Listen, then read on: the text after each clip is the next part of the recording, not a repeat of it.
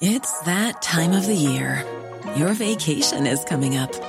You can already hear the beach waves, feel the warm breeze, relax, and think about work. You really, really want it all to work out while you're away. Monday.com gives you and the team that peace of mind. When all work is on one platform and everyone's in sync, things just flow wherever you are. Tap the banner to go to Monday.com.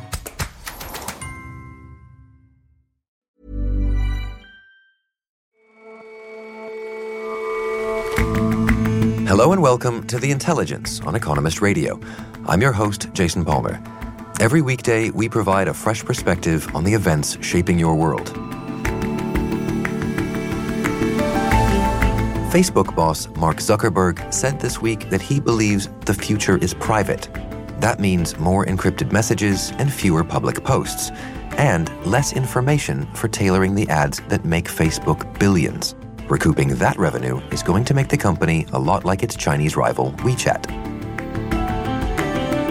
And in recent years, Poland and the Czech Republic have become more stridently anti immigrant.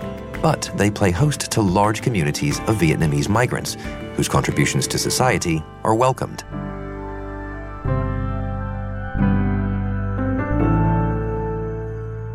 First up, though,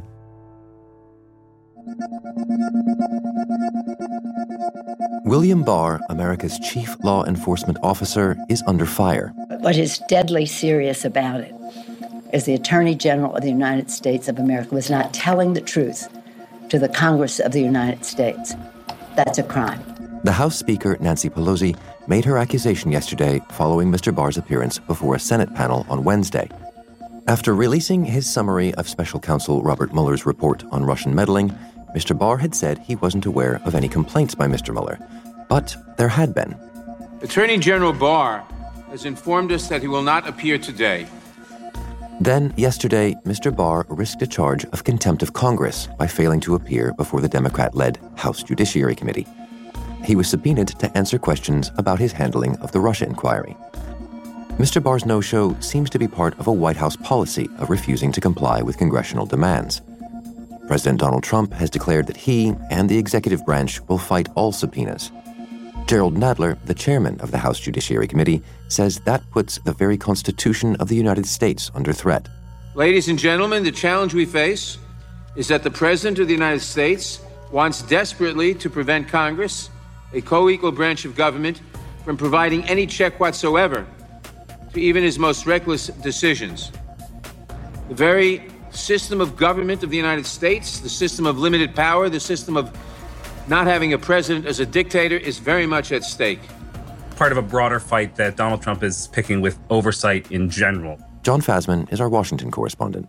Over the past couple of months, he has sued two banks to stop them from complying with the subpoena. He has sued the House Oversight Committee to block a subpoena into a accounting firm he used. He told Carl Kline, who oversaw the office that handled security questions, first to ignore a subpoena and then let him testify only to general questions.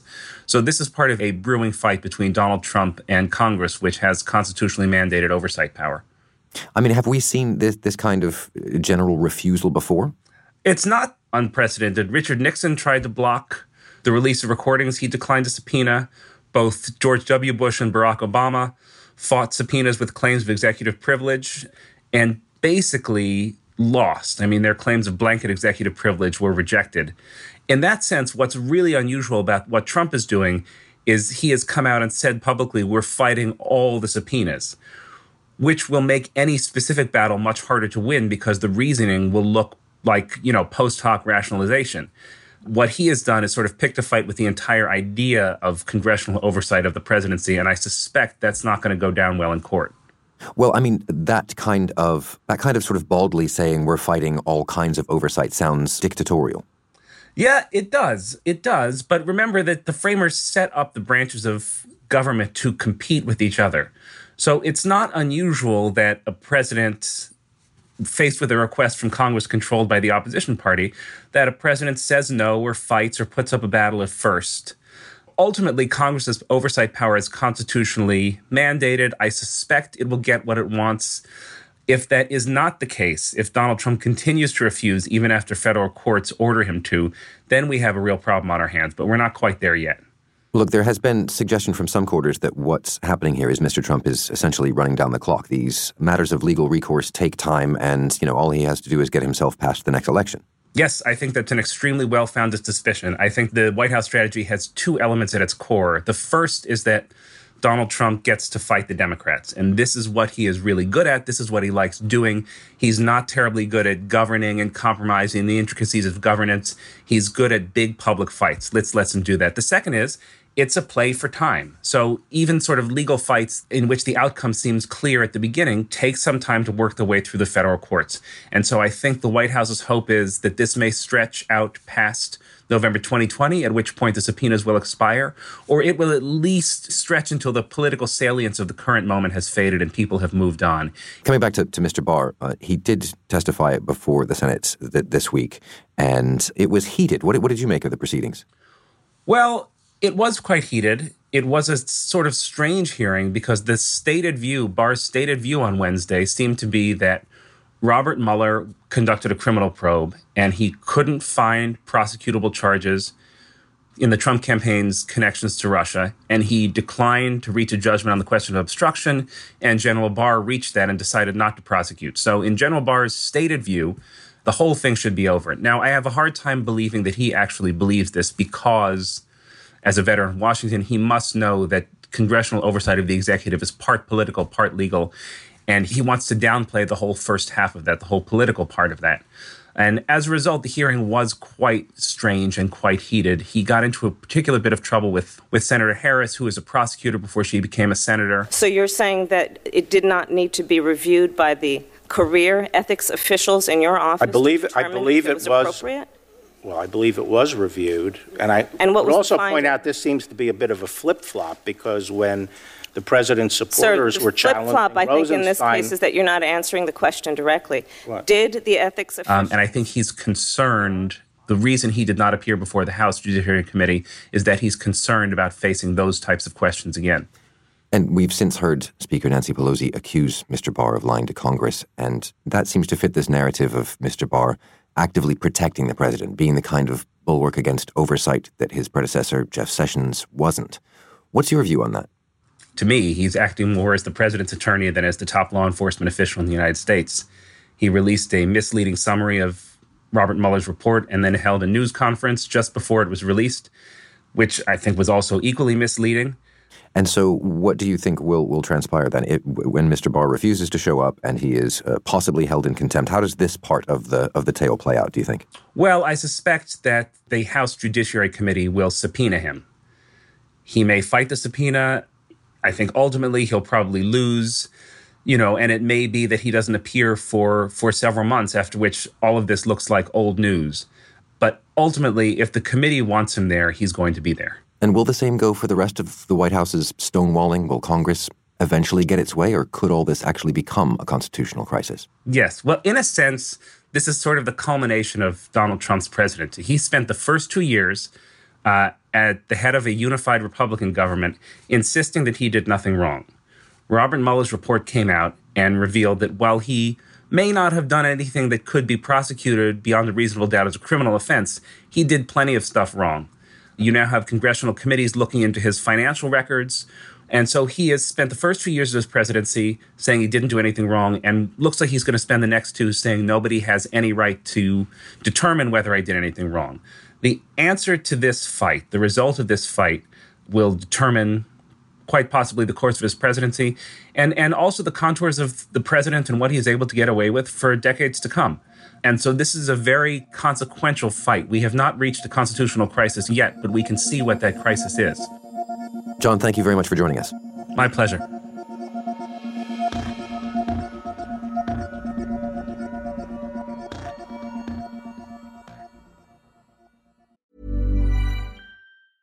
It's that time of the year. Your vacation is coming up. You can already hear the beach waves, feel the warm breeze, relax, and think about work. You really, really want it all to work out while you're away. Monday.com gives you and the team that peace of mind. When all work is on one platform and everyone's in sync, things just flow wherever you are. Tap the banner to go to Monday.com.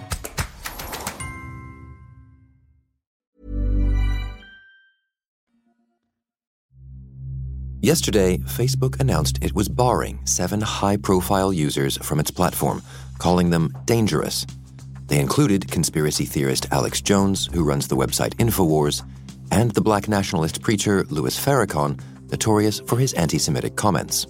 It's just the latest in a series of efforts to calm widespread concerns about the world's largest social network. Facebook continues to battle outrage over privacy abuses, it's grappling with its responsibilities surrounding violent content, and the number of new people signing up is slowing down too, especially in rich countries. At the company's annual developer conference in California, Mark Zuckerberg announced some changes to the company's products designed to address some of these concerns. Hey everyone, welcome to F8. There was much to talk about. So, Mark Zuckerberg gave a big speech uh, fleshing out his vision of how Facebook should change in the future, and the changes are quite, quite major. So, the basic idea here is that, you know, in all of our lives, we have our, our public spaces like our town squares, and we have our private spaces like our living rooms. It's supposed to be a, a privacy focused, as he called it, social networking platform, meaning that all the messages will be encrypted. And in our digital lives, we also need uh, both public and private spaces. And also, that means that the core of this new Facebook will be messages and no longer posts on Facebook or on, on news feeds. Ludwig Siegele is The Economist's US technology editor. So, everything you do will be centered around uh, your, your message stream a bit like uh, when you use WhatsApp or, or, Messenger. And is this a response to the, the privacy concerns of its user base, or, or, is this just a good business plan for Facebook, full stop? There, there, are lots of reasons why Mark Zuckerberg is trying to do this. Privacy, the pressure on Facebook to provide more privacy is one reason. But another reason is, and I think the more important reason is that what people want to do online, uh, in which type of social network they want to move and, and express themselves, is, is changing. So Zuckerberg called conventional Facebook called it a town square. Digital equivalents of the town square, where uh, you can do almost anything that you'd want with a lot of people at once. Or you can stay in touch with all your friends, uh, meet new people who share your interests, start businesses, organize fundraisers. And people seem to be more interested now, especially younger people, to have a, a social network that is more intimate, more private. So that is why they uh, started to use Snapchat that is the service that pioneered the idea of sending around pictures which then disappear. And, those messages or pictures are sent to a smaller group of people. And so what Zuckerberg wants to do is reinvent Facebook around messaging and, and turning into what he calls a living room, a digital living room. So that's the kind of uh, the the market pressure, if you like. But but how does this look in terms of the the much bigger questions being asked about Facebook now in terms of uh, privacy and uh, and sort of its weaponization and so on? It changes things on a number of levels. So, so in this on this new privacy-focused platform, all the messages will be encrypted. So it's not not like uh, the conventional Facebook where they're basically public, and Facebook can also read them and, and perhaps use them to target advertising to you. Also, on the con- conventional Facebook, it's as I said, a town square, and people can contact you or, or yell at you in a, in a way as, as they please. In this new privacy focused platform, that's no longer possible because the number of friends is, smaller or supposed to be smaller. You send messages directly, uh, the messages are encrypted, which makes it more difficult to target ads, and so on and so forth. So, so, so I think uh, what Zuckerberg said when he talks about town square versus the, the digital living uh, room, that, that is, is quite apt a comparison. So when you're in the digital living room, you can expect that uh, the messages are private. No government, no Facebook will listen into them, and it's it's just a much more intimate setting. And also, you can expect things to be more ephemeral. That means in a post on, on Facebook, you can that's that's basically there forever and, and and can come to haunt you. But in this new living room Facebook, you can probably set or will be able to set that the messages disappear after uh, 24 hours, like they do in Snapchat, or uh, like they do when you create stories on WhatsApp and on Instagram now. Right, but if Facebook makes all of its money by essentially listening to what's going on in the town square and then, you know, directing its advertising on the basis of that, aren't they kind of undercutting their own business model to turn all of that stuff properly private? That that is correct. So so uh, it, will be more difficult for them to make money. I mean, Facebook right now is a, is a big money making machine. It's, it's mostly targeting ads using using the data uh, the company collects and then hyper target ads t- to people, and that, that is very successful, and they make billions with that. So in this new world, in this digital living room, that's going to be more difficult because messages will be encrypted, so they cannot use that information. But uh, they can still collect some type of data, and that's called metadata. Metadata is basically the data about contact messages being exchanged, and they can, use that data to also perhaps send you ads but that all is not yet decided what the business model is. Uh, Zuckerberg wants to move forward. He wants to push this new platform and wants to figure out how to really make money later. I mean, there are a few things he, he could do. For example, he wants to in- introduce payment systems and even perhaps an own Facebook currency. And he could then take a cut of all the transactions on the new platforms because that's also a big deal. I mean, that sounds a lot like uh, WeChat from China, which is, is that kind of one central place with all of those services. Yes, I mean that that's that's basically the model. I mean Zuckerberg doesn't doesn't say that, but well, I'm, I would not imagine he would. Uh, but that that that's kind of the model. I mean, he actually yes, he says yes, that's kind of the model, but we want to do better. And all of that, though, still depends on everyone uh, being content with uh, around these these privacy concerns. Do you think that what he's doing here will will calm those concerns sufficiently to make all of this viable? I mean that that's a big issue for Facebook. I mean, yeah, Zuckerberg even said the the future the future is private, uh, and and they may think it, it's a bit rich that that the company with that history is now can trying to fashion itself as as a champion of privacy.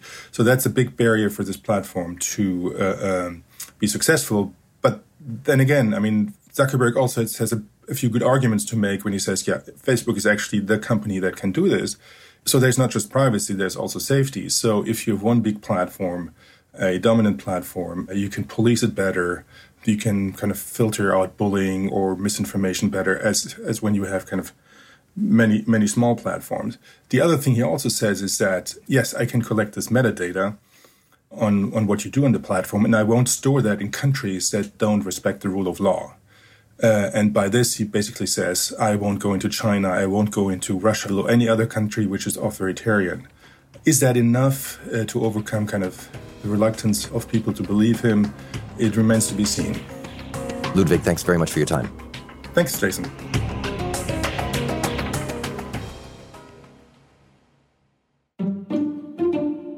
In the wake of Europe's migrant crisis, Poland and the Czech Republic have gained reputations for their hostility to immigrants.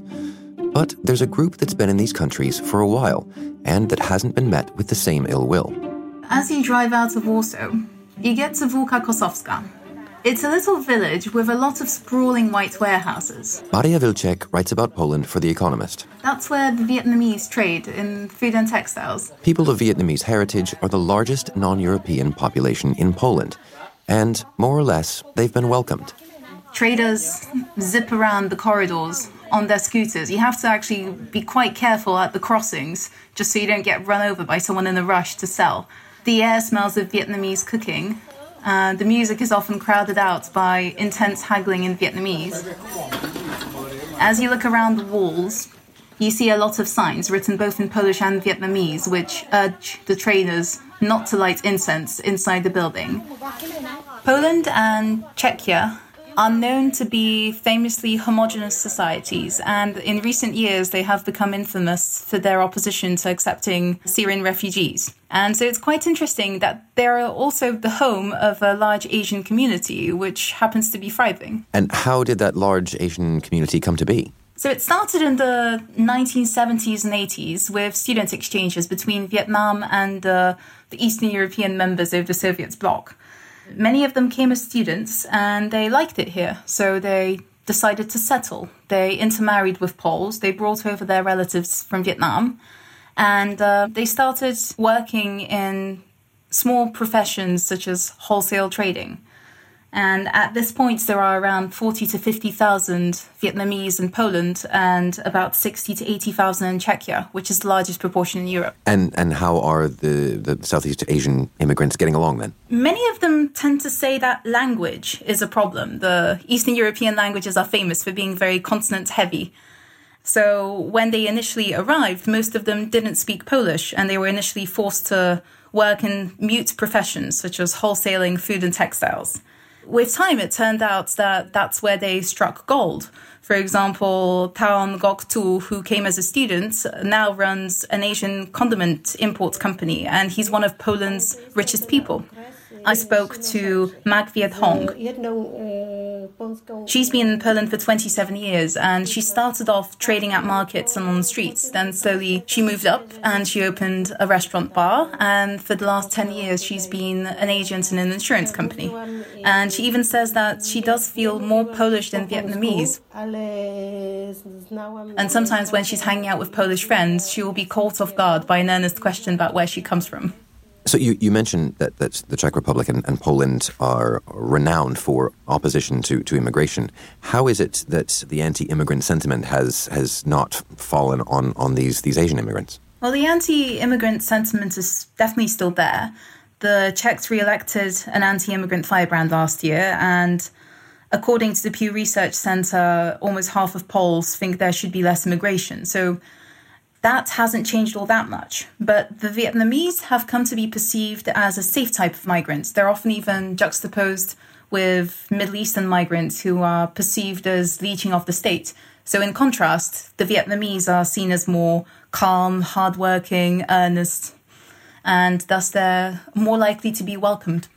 Right. I mean, this is the kind of uh, situation we've seen elsewhere where the, the, the, Asian part of the community is the sort of model minority, but it's, it's not as straightforward as that. No, no, it never is.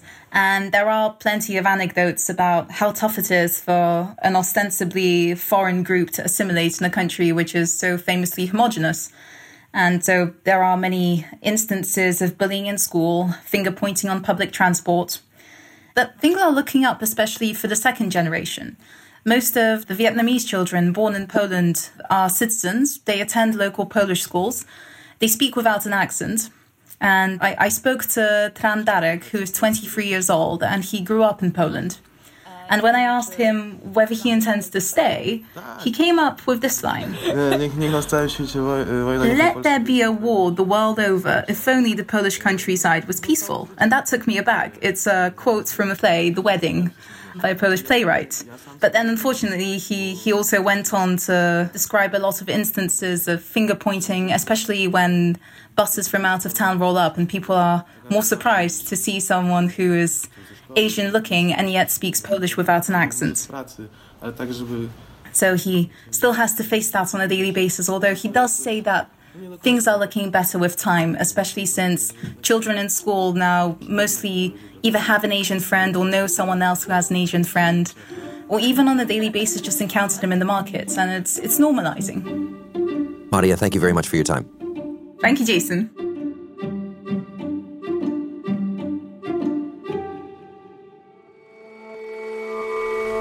That's all for this episode of The Intelligence. If you like us, give us a rating on Apple Podcasts. And you can subscribe to The Economist at economist.com slash radio offer. 12 issues for $12 or £12. See you back here on Monday.